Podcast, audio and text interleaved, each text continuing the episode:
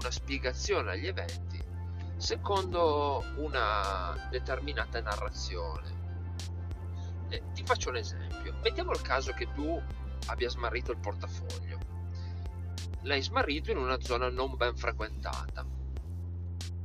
Al che comincia a ipotizzare che un malvivente ti abbia eh, pedinato, si sia nascosto dietro un muro e ti abbia osservato e nel momento nel momento di tua distrazione te l'abbia sfilato dalla tasca.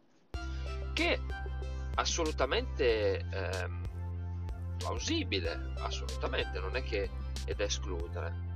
Ma eh, una spiegazione di questo tipo la troviamo anche in altri eventi, ad esempio molti complotti si basano su questo tipo di ragionamento. Eh, pensiamo adesso al problema del Covid.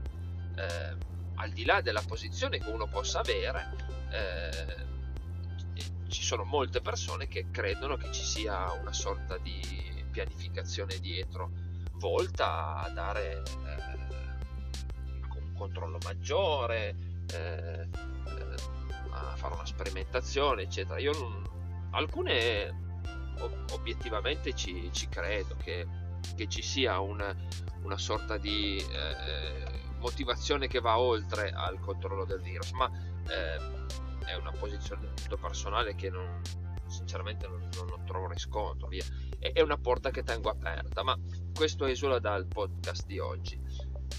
Il punto è che questa tendenza alla narrazione è un bias cognitivo, è un errore di ragionamento, perché eh, non, non necessariamente gli eventi accadono solo per frutto di pianificazione, ma gli eventi, la maggior parte degli eventi sono del tutto occasionali, eh, frutto del caso. Eh, il portafoglio potrebbe essere stato benissimo rubato da qualcuno, ma statisticamente se vediamo tutte le volte che abbiamo smarrito un portafoglio, il 90% delle volte è perché ci è caduto o l'abbiamo posato in un posto che non troviamo.